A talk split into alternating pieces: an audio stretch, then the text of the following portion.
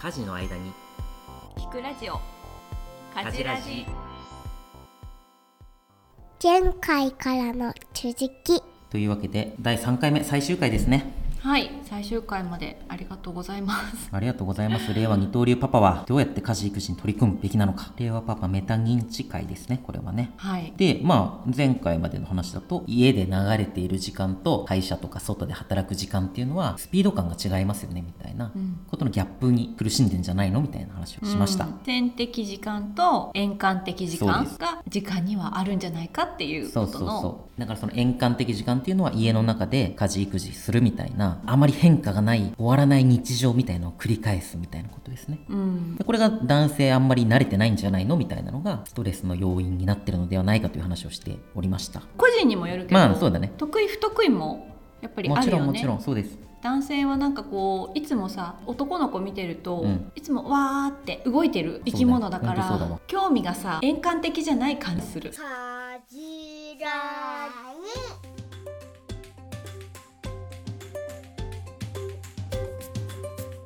経営者の人とかと俺もよく話すんだけど昨日さ、うんなんかそう社長と話して。もうもう多動多動よ。多動多もういろんな動こと思いついちゃってはっはみたいな人でそういう人にとっては多分本当面白くないわけですよね,、ね。耐えられないっていうか、まあ、その辺はまあまあ、耐えうんられない人だよね、個人差はもちろんあると思うんだけど、うん。やっぱり急にこんな日常に取り込まれて出られないみたいなことはもう誰しもがストレスですと。そうだね、うん。まあそういうのが好きな女性はいる、女性の方がそういう円環的時間が好きな人は多いのかなっていう統計的に見るとね。そうね。というわけではい。解決策をですねちょっと考えてきました。と。おカジラジ的解決案を。毎回解決する リアル編の解決策が2つあります。何ですか？めっちゃシンプルにいきます。朝は裏切らないよ。朝時間を使え。そうです。ってことですかね。時間がなければ朝時間を使うと。なんか4時とかに起きてたよね。そう。本朝の。当に4時。10時に子供を寝かしつけた後ちょっとしてうん。寝て、うん。で4時に起きてちょっと仕事してみたいな感じだったよね。本当にそうです。やっぱり朝っていうのはね頭が一番クリアなんですよ。うんうんうん。寝てる間にあの消されるっていうね頭のゴミが。うん、だからホワイトボードがもう真っ黒になるんだけど、頭の中の。働いてるとね、うんうん。でも朝は綺麗なんで。うんうんうんやっぱそこを使いましょうと。めっちゃシンプルですけどね。でもそこしかなくて子供が起きてきたら終わりだからそうなんだよ仕事の時間は。5時半に起きていくんだよ。だから5時半に起きてるからうん。4時だったら起きねえだろと思って、うん。えー早めに行動してうん。仕事をして、まあ、起きてくるまでの間に集中してやると。会社員みたいなうん。ビジネスパーソンみたいな人の目線で言うと、うん。やっぱり今やらなきゃいけないっていうことがたくさんあるわけですよね。うんうん。なんかまあ今日まで納期みたいな。だから優先順位を決めて、うんうん。まあ、そういうものを残しておくことはすごくストレスなので、えっと、そうそういうことは早めに早めに終わらせる。すぐトラブルとかうん。あの保育園から帰ってくるみたいなこともあったりするので、うん。今やば一番やばいやつを朝一にもやろうと、本当はもうちょっと先の種まきみたいなこともねうん。しなきゃいけないんだけど、そうですね。それはねまあまあまあそこはあのこの時期はうんうんうん。もういいです。今やらなきゃいけないことをまずもう優先的にやりましょうっていうのでこのくらいの気持ちでいいと思います。なので朝に頑張りましょうということですね。うん、朝はねいい。他の人からのメールも来ないしね。そうそうそう。LINE とかも、まあ、これもシンプルに本当そうなんですね、だからその時間を大切にしましょうっていうのが一つあとは時間の話とちょっと違うんだけど、うん。まあ、分かり合えるチームの中に所属しましょうっていううん。運も入るんだけど、運だうねん。やっぱりこれ結局さっき言ってた優先順位がちょっと低いものできませんよねって言った時に結局代わりに誰かが会社はやってくれなきゃいけなくて、うんでそれは自分が10抱えてて僕5しかできませんって言ったらやっぱその5は誰かが引き取らなきゃいけないわけですよね。うん。あ同じ給料なのにこんなやんなきゃいけないのかよみたいな思う人もいると思うし、そういう人にはちゃんとうん。いつか返しますのでっていううん。こととかうん。を見せながらちゃんとケアしていくとか、まあ、あとは分かり合えるっていうところで言うと単純に例えばねうちの手と手とかもほぼママ小さな子供がいるママうん。ですよね関わってるメンバーって。そうですね。人数で言うと半分以上。が半分以上。う ん半分以上そうなんで、うん。そうだとまあしょうがないよねみたいなことがうん。分かり合える分かり合える。っていうことはすごく大事でで僕も別にもうなんかあそんなの根性でなんとかやれみたいな。子供がいても仕事ぐらいできるだろうみたいな。うん。そんなことは一切言わないので できないからの知ってるからね、うんうんうんうん。まあ、やったことない人にとってはできそうだとか思っちゃうかもしれないでしょ。まあそうだね。リアルが分かんないから、やるべきだみたいにねうんうん。思ってる、そうそうそもちろん責任感があればある人こそうん。やるべきだって思ってる、う、うんうん、というわけでリアルな解決方法を2つ挙げました。はい具体的に。具体的な。はい。で次はメンタル。メンタルの解決方法。1つ目。俺はまだ本気出していないだけ。これがメンタルには大事です。これなんか引きこもりの人みたいな。そう引きこもりみたい。そうでしょ。うんうんうん。分かる分かる。だからその円環的なぐるぐる回る時間の中にゆっくりな時間の中にいるとうん。すごいスピードで進んでる人がうんうん羨ましいしいつもより早く感じるわけ。自分がさすっごいゆっくりなところにいるからうん。うんうんうん周りの速い人がもう23倍早く見えるわけ。あー心理的描写だね。そう。そうそう てめえら今見てろっていう話ですよ。俺が全力で仕事したらどうなってるか分かってんだろうなっていう気持ちで見る。本気出したら見てろみたいな。そのメンタリティはいいと思います。うん。かがんでるだけだよみたそうそういな。後でこれバネにしてジャンプしたらうんすごいからそう二倍三倍。よほんとそう。いからなみたいな。だそれはね今のいい話で、似てるのが解決策2で。あごめんね。2を言っちゃって2も,、まあ、2もちょっと近いね、はい。俺たちは未知なる体験をしている。うんうんでねこれ二刀流なわけですよ。これ二刀流に重なっていくんだけど、まあ、大谷翔平さんね今年ねもうはい。WBC も優勝してすごかったわけ。いやすごいすごい。切手にもなってね。お切手になったんですか？うん切手になった。すごいやばいやばい。い。もういつかお札になっちゃうねこのままじゃね、うんでなんかこう、まあ、仕事と家庭の二刀流を始めたのは、うん、うん。まあ、令和パパぐらいなんじゃないみたいな。あ確かに大谷さんとそうかぶってるかぶってるじゃん令和パパ。女性は前からちょっと前から二刀流始めてんのね。だから本当にすごいのは女性なんです、うんあそね。これはもうそれは絶対大事ではいはいはい。忘れちゃいけなくて、男性の中でも少しずつ二刀流が投げるのも打つのもやるやるかみたいな選手が、うんうんまあ、出てきたわけ。うんで大谷翔平が最初それをやるって言った時に、みんな止めたわけよ。どっちかが中途半端になるじゃん、そうだよもうねプロ野球の解説者とかみんな否定したわけ。あだけどこの結果をねもううん。世界一の選手になっちゃったわけよ。どっちも中途半端とかうん。言われがちだし仕事もやりきれないしうん。家事としてもやりきれないわけですよ。だけど、まあ、それをバランスを取りながらやっていくっていうことがうん。やっぱりチャレンジなんですよね。でその先に総合的にすごい選手みたいなうん。風になれる可能性がねうん。それをもう昭和とか平成の男性たちにはまあそういう必要がなかった時代なんだけど、うん。我々はあの二刀流もまあもう選手として登録しますみたいな時代も急になっちゃったから、うんうん。あまあやるかみたいな風になってて大谷選手もなんかどっかで言ってたんだけど、うん。やっぱり両方やってるから分かることがあるって言ってて自分が投手をやってるからバッターに立った時にこのピッチャー何考えてるかうん。次ストレート投げたようなカーブ投げたようなって分かる両方やってることにしかうん。できないバランスみたいなことがあって、うんでこれありましたよね。育児は仕事の役に立つっていうところでうん。あったのは家庭のことをやるとうん。仕事に戻った時に、うんうん例えば外部との交渉能力とかメンバーとの調和とかそういう能力が上がるうんみたいな話がうんうんうんあったのでこれは仕事も家庭も両方やるっていうことがいい結果を生むと。うん。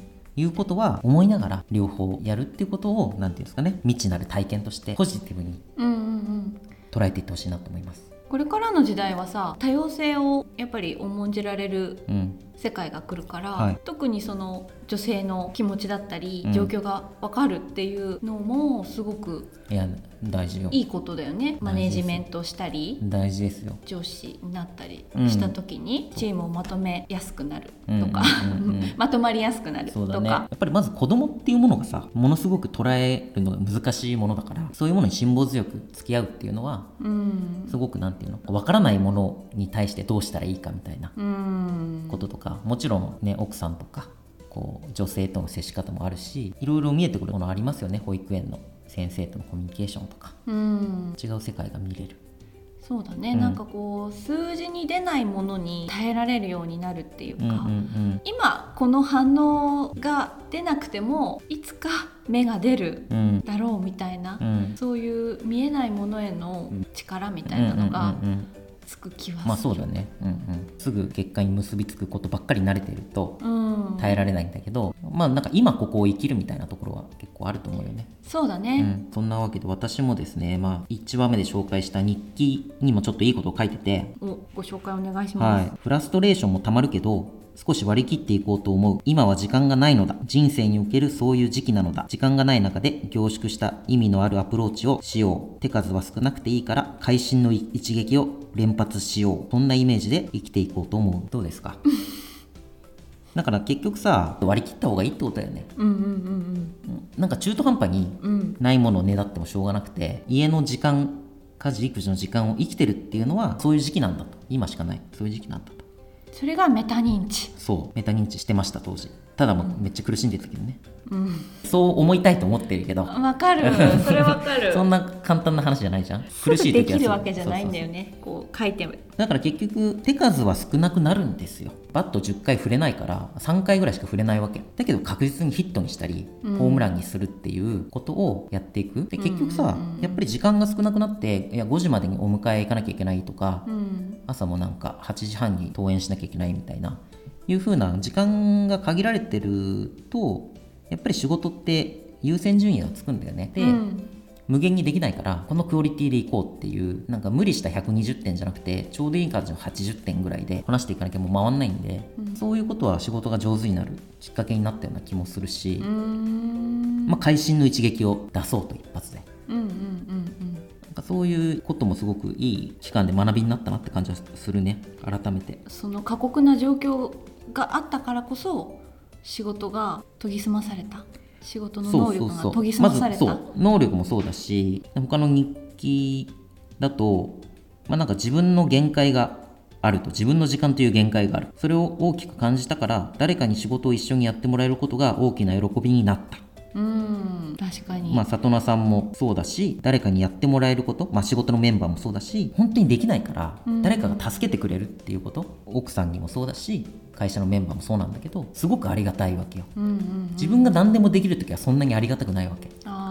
そうするとメンバーへの思いとかなんか感謝しなきゃなっていうことが思えるようになる、うんうんうん。これもめちゃくちゃいいことだね。そうだね。そういう究極の状態にならないとあそうそう。やっぱり心からの感謝って湧き起こってこないのかそうそうそうそうね。その体験をしたら、ん誰かを助けてあげようっていうこう利他的なものあがーそうだね。生まれるわけですよね。うん、助けてもらった経験があるから誰かを助けてあげようとかあそうそうそうそう。あとは苦しんでる人の気持ちが分かるからその人を助けてあげたいっていう気持ちとか、そう結局痛みがないとね人は、うんその痛みがないと相手の痛み想像できないのよね。うん。痛みを伴わないと本人が反省しないんだよね。本当にそうです。そういう体験をした令和パパっていうのは、うん。男性も女性も次の世代には多分もっといいものをつないでいってくれるんじゃないかっていう期待、まあ、自分もそうしたいしその今関わってる人もそういう雰囲気があるわけ。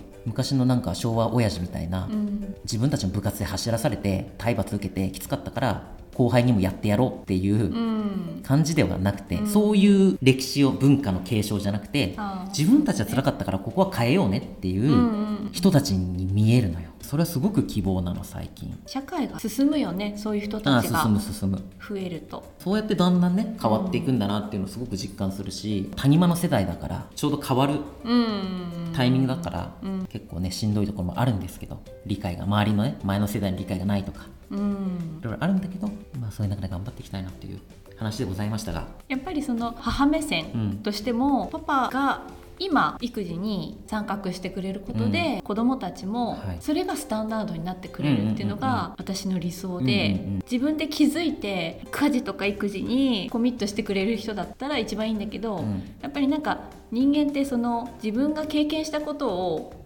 継承するみたいでで一番あ自分の父親は遊んでくれてたなとか、うんうんうん。キャッチボール一緒にしてくれたなとか、はいはいは家事普通にしてたなとか、うんうんうん。なんかそういうのがその子のい基礎になってはいはい。くれたら、次の世代の女性もすごく助かるし、うん。家事ができないとか育児に参加してくれなくて、苦しんでる女性を産まなくて済む。はいはい。でそれは今の令和パパが頑張るか 頑張らないかのまあ本当そうよね。分岐点うん。だと思うんだよね。今の話聞いてフランスの社会学者かなんかのブルデューさんって人がいて、うん。文化資本っていう言葉をうん。確か言ってんだけど簡単に言うと上流階級の人っていうのはいろいろな文化の資本みたいなのを受け継いでうんうんいくんだと。だから急に成り上がりみたいな人が現れてもその人が急にさ成功したとしても文化は継承されてないから、うん。品のいい使い方ができないとか、うん。まあまあそういうのをなんか調査とかでこう出していってるみたいな話なんだけど、まあ、家事育児のレベルっていうのも完全に文化資本っていうか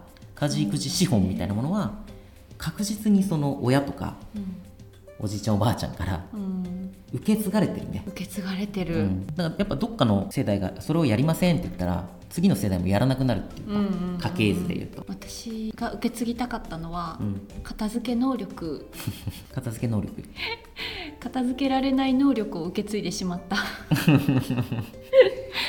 だからここであのチェンジしたいと思って。あ自分がね。そうそうそう。自分片付けられないから、うん。子供たちのいる空間はきれいにしたいと思っております、というわけで3回にわたってお送りしてきました。令和パパの希望になったでしょうかこの回はメタ認知は把握できました。か、うん。フィジカルとメンタルで乗り切ろうみたいな話を最後していましたけど最終的にはねそういう長い歴史の中で自分たちがどこに立たされてるか、まあ、これメタ認知ですよね。あそうだね。それはメタ認知だよね。ちょうど変わり目に立って急に二刀流みたいなことをやり始めた夫婦お互い二刀流やってるわけですよ、大体ね今ね。そういう中でお互い助け合ったりとかみんな辛かったよねと。助け合わなきゃいけないし次の世代には辛い思いをさせないようにフォローしていかなきゃいけないよねっていうことに着地したらいいなという話でしたね、うんうんうんうん。感動一大スペクタクルムービーでしたね、いや今のレアパパ大変ね。うん、大変なんです。大変大変大変。あの理解者がいないっていうのあが一番なんか苦しいそうそうかそうそう。なって上の上司とかさそうそうそうそそうの職場の環境が。うん、結局だから会社から求められることと家で求められることがなんか両方も降り注いじゃって逃げ場がないというか。だからこのカジラジで令和パパで集まって、はいい、つかなんかしたらいいんじゃないですか。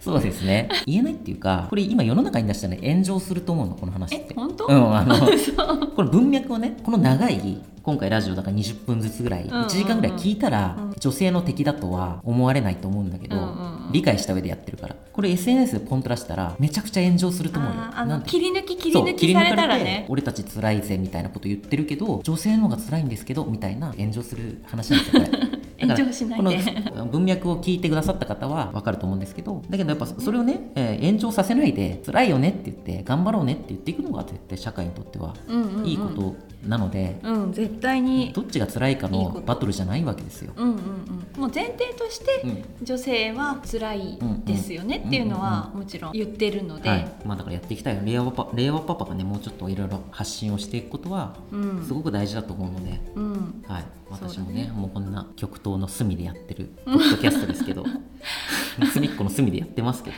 見つけてくれた仲間を。本当見つけてほしい、うん、あ、ね。見つけてくれてありがとうございますありがとうございます。うん。ちょっとみんなで頑張っていきましょう。大谷翔平。あ大谷翔平に。大谷翔平に。レアパパ二刀流頑張りましょう。はい。まあそんなわけでカジラジはそんなことをずっと発信していきますのでこれからもフォローなどしていただけると嬉しいです。お願いします。はーい。ありがとうございました。ありがとうございました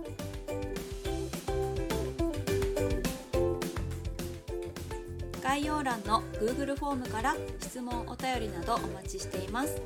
また Twitter でも「ハッシュタグかじらじ」で手と手公式アカウントより発信しています。カジラの皆さんフォローお願いします。お願いいたします。ありがとうございました